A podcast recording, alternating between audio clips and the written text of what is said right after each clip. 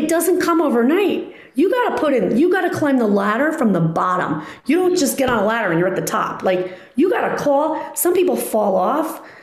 And believe me, luxury listings and clients are very demanding.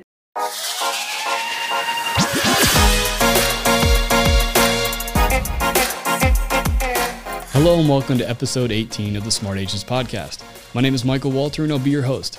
As always, with each episode, our goal is to inspire you through the insight and inspirational stories from fellow real estate insiders. If you're looking to break into luxury listings, this episode is for you. Now, before we get into today's featured interview, make sure you follow and subscribe to the show on whatever platform you listen to podcasts. You can find it on everything from Apple Podcasts, Google Podcasts, Spotify, you name it, we are there. Also, as you can see if you're watching this on YouTube, make sure to subscribe to the Smart Agents YouTube channel. Click the bell to get notifications whenever a new episode is uploaded. And lastly, if you or somebody else on your team has an awesome story to share, send us a message at feedback at smartagents.com. We're always on the lookout for new stories to share. All right, on to today's episode. We pick up our conversation with Rose Sklar, and she shares her tips for breaking into and navigating luxury real estate.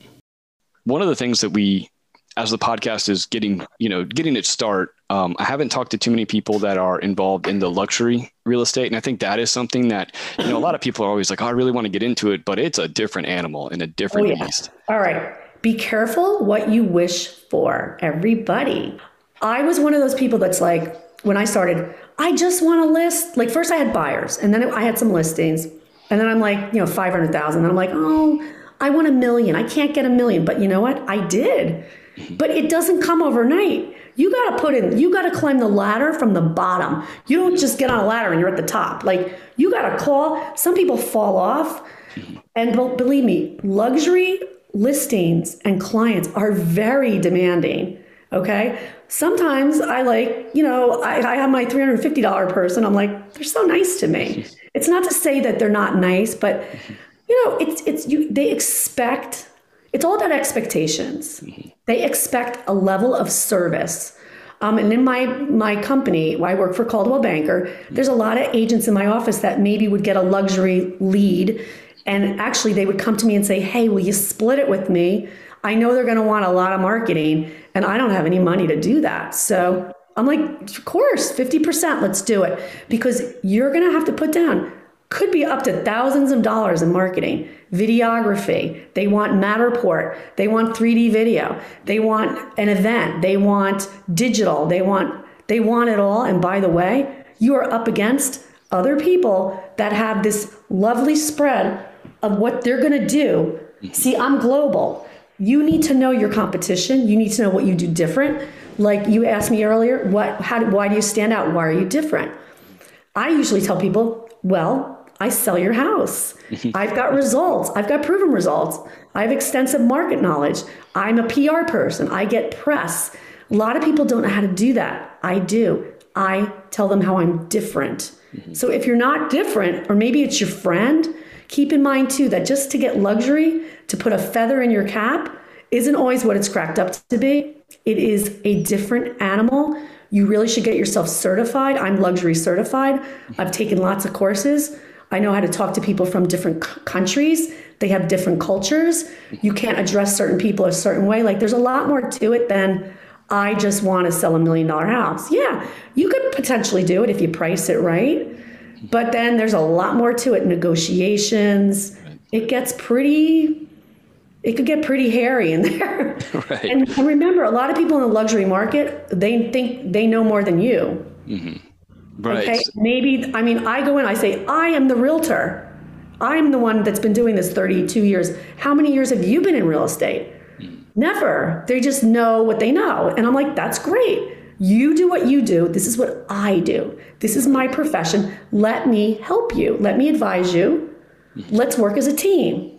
I'm not here to fight you. I'm here to help you make a decision based on facts and information that matter. So I mean, that's kind of more the luxury. They like more of a, it's almost like an advisor consult, consultation. There's a lot more of that. And they need a lot more feedback too. Like. I pretty much, I'm talking to them in the beginning every day and usually at least every week. So if you don't want to follow up with people, I would steer clear. Right. they want a lot of information. Right. And like you talked about, they, you know, having that idea of they know more. And so there's an ego involved yes. in it, and that's something that you yes, just have to be able to deal with and navigate. See, okay, it's funny you say ego. It is, it, that's exactly what it is. You know, I work with doctors, surgeons, cardiologists, pulmonologists, like these guys I've got like they have masters in psychology and psychiatry and but they're not realtors. They don't know what I know. They think they know, but they really look, I don't pull my own teeth. I'm not a dentist. Mm-hmm. If I need a cap, I'm going to go to my doctor. I'm not in there, you know, it's what you go to a specialist for a reason. Right. You know, I always tell people, you go to the plastic surgeon, you know, who are you going to go to? the one that's cutting their commission because that comes up too the one who you know uh, has the recommendations that you want um, the one that sells in your community. Like there's a lot of things they're going to look at. Most luxury people want to make sure that you've sold in their community. They're typically not going to use somebody with no experience. They're just not going to do it unless it's like a friend or they're going to give you a chance. Um, but if i were you instead of losing it call a luxury agent in your area and split it with them right. and learn from them because that's a good way to learn the luxury market. Mm-hmm. And then, you know, once it sells, you can say, I sold this, you know, and then you start bragging a little. But that's something, you know, that's a good way to get into luxury. I actually did that too. Mm-hmm. I knew who was the, the, the shakers, the movers and the shakers when I was back in the early 2002, three, whatever. Mm-hmm. And I was on a team at one time for a very short period of time. And when I hit a certain number, I'm like, woo, I should do my own team because I'm doing pretty damn good. So, and I that's what I did. I said, I'm going to start my own team. I don't need to be on somebody else's team anymore. So, you know, set a goal, uh, whatever the money in your pocket or whatever, and then keep every year, every year I do better. I do right. better. In fact, this year, I don't even know how I did it. I think I bypassed last year, which we were in the middle of COVID, and I, I did not think I would do that. I really right didn't think, I thought, oh no, this is really bad. With the luxury listings, what are some of the things that, you know, when it comes to like a timeline, for instance, it's going to be generally a little bit longer. Yes. And, you know, and how does that, how does your marketing plan kind of work within that timeline where it would be different for another one? So if you're in a if you're a luxury property, I try to get a 12 month listing or longer. It depends. Um, you know, a lot of times they don't want to do that, but I, you know, again, I'll work with them if I have to. But usually, if I get through and I prove to them what I'm doing, they will give me more time. Typically, it takes longer. Um, but honestly, in this market, the funny thing about it is, a lot of my luxury stuff was selling better than last year because of COVID. I mean, people were leaving, they were fleeing Miami and Aventura and um, uh, Sunny Isles. They didn't want to live in the condos anymore. They're coming out to the suburbs. They're bringing the whole family. They're looking for guest house, in law suites, offices, four car garages. So, it, the funny thing about COVID is my luxury listings were all selling, whereas they had been sitting. In fact, today I just got a call from a postcard I sent out and I'm going over there today at one because uh, I said, you better sell your house now because it's worth more money because there's no inventory and they have a big mother of a house. They're over 55. See what's happening here? Mm-hmm. And I said, of course I'll be there at one. So I'm after this I'm going to change my clothes because I'm wearing ripped jeans and I'm going to put on my little whatever. So I look a little more professional and uh, probably going to go list that house today.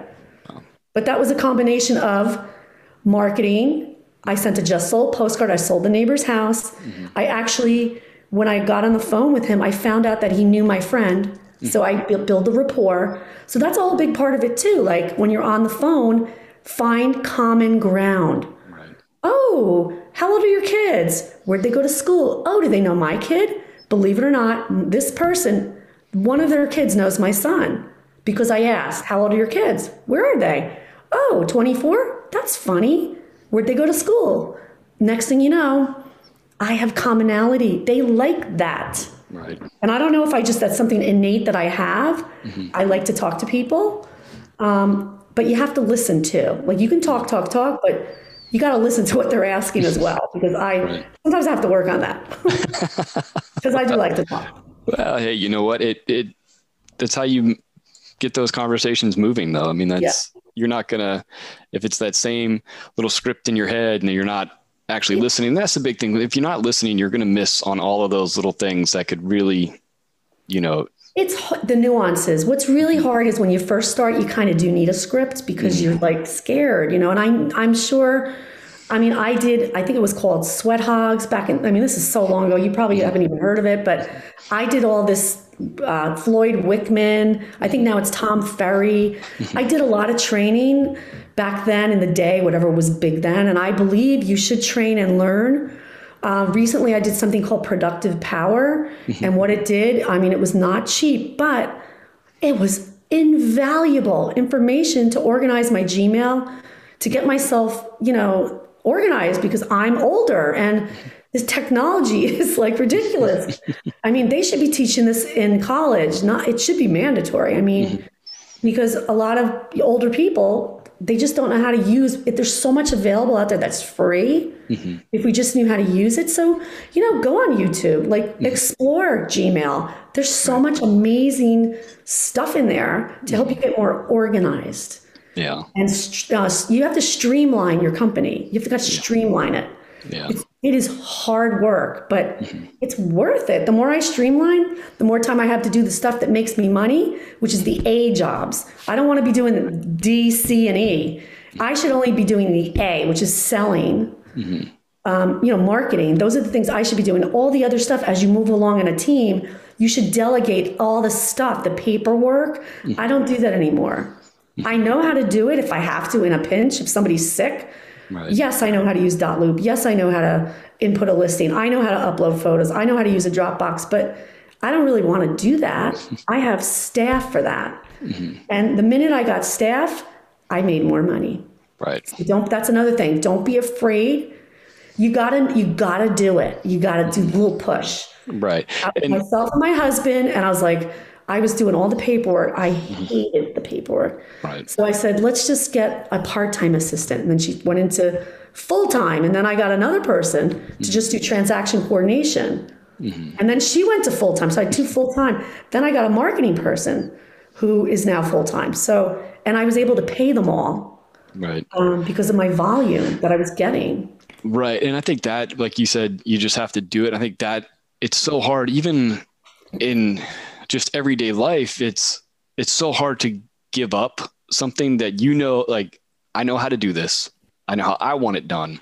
Right. And it's so hard. hard. It's hard. Yeah. And you're, you know what? You get really comfortable mm-hmm. and you got to get uncomfortable to grow. You have to. You got it. It's like, it's like you go to high school, you go to college. It's uncomfortable. You gain the freshman 15. Like Because why are you gaining so much weight? Because mommy isn't cooking for you anymore. And now you have to make better choices. You can't have pizza every night and drink beer. You're going to get fat. Like you're going to gain weight. And you know, you have to learn and fall and go on a diet or whatever you do. like, because I did it too. So, um, that you just go for it. Like Nike says, just do it. Do it. What, what are you so afraid of? Right. Try. What's the worst thing that can happen? You fail oh, well, there's success and failure. The way you grow and learn is through failure. If everything went perfect, you would never grow. You have to mess up. You got to get dirty. You got to roll around in the mud. You know? Absolutely. It's just, it's just it, even with children, same thing. It's going to get messy. I'm just letting you know. but eventually they grow up and they do leave. Eventually it's hard. Still working on it. it's hard, um, you know, but it's it's it's a process. Everything's a process. It has its own, you know, it's going to go at its own speed. I guess you know. Sometimes you backtrack a little. It ha- It's okay. It's okay to mess up. Right. Well, I really okay. I think that is a great place to end things. Um, you know, having that last little push for anybody that is, you know, on the fence. And uh, I really appreciate you taking the time to talk to me. Yeah, I loved it. Thank you so much. I really want to thank Rose for spending the time chatting with me. Our conversation was wide ranging, and I really hope you enjoyed it. So, once again, if you think you or somebody else on your team has an awesome story or tip to share with our community, send us a message at feedback at smartagents.com. Well, that wraps things up for this episode, but remember, follow the show wherever you listen to podcasts and make sure you subscribe to the Smart Agents YouTube channel. Again, I'm Michael Walter, and we'll see you on the next episode.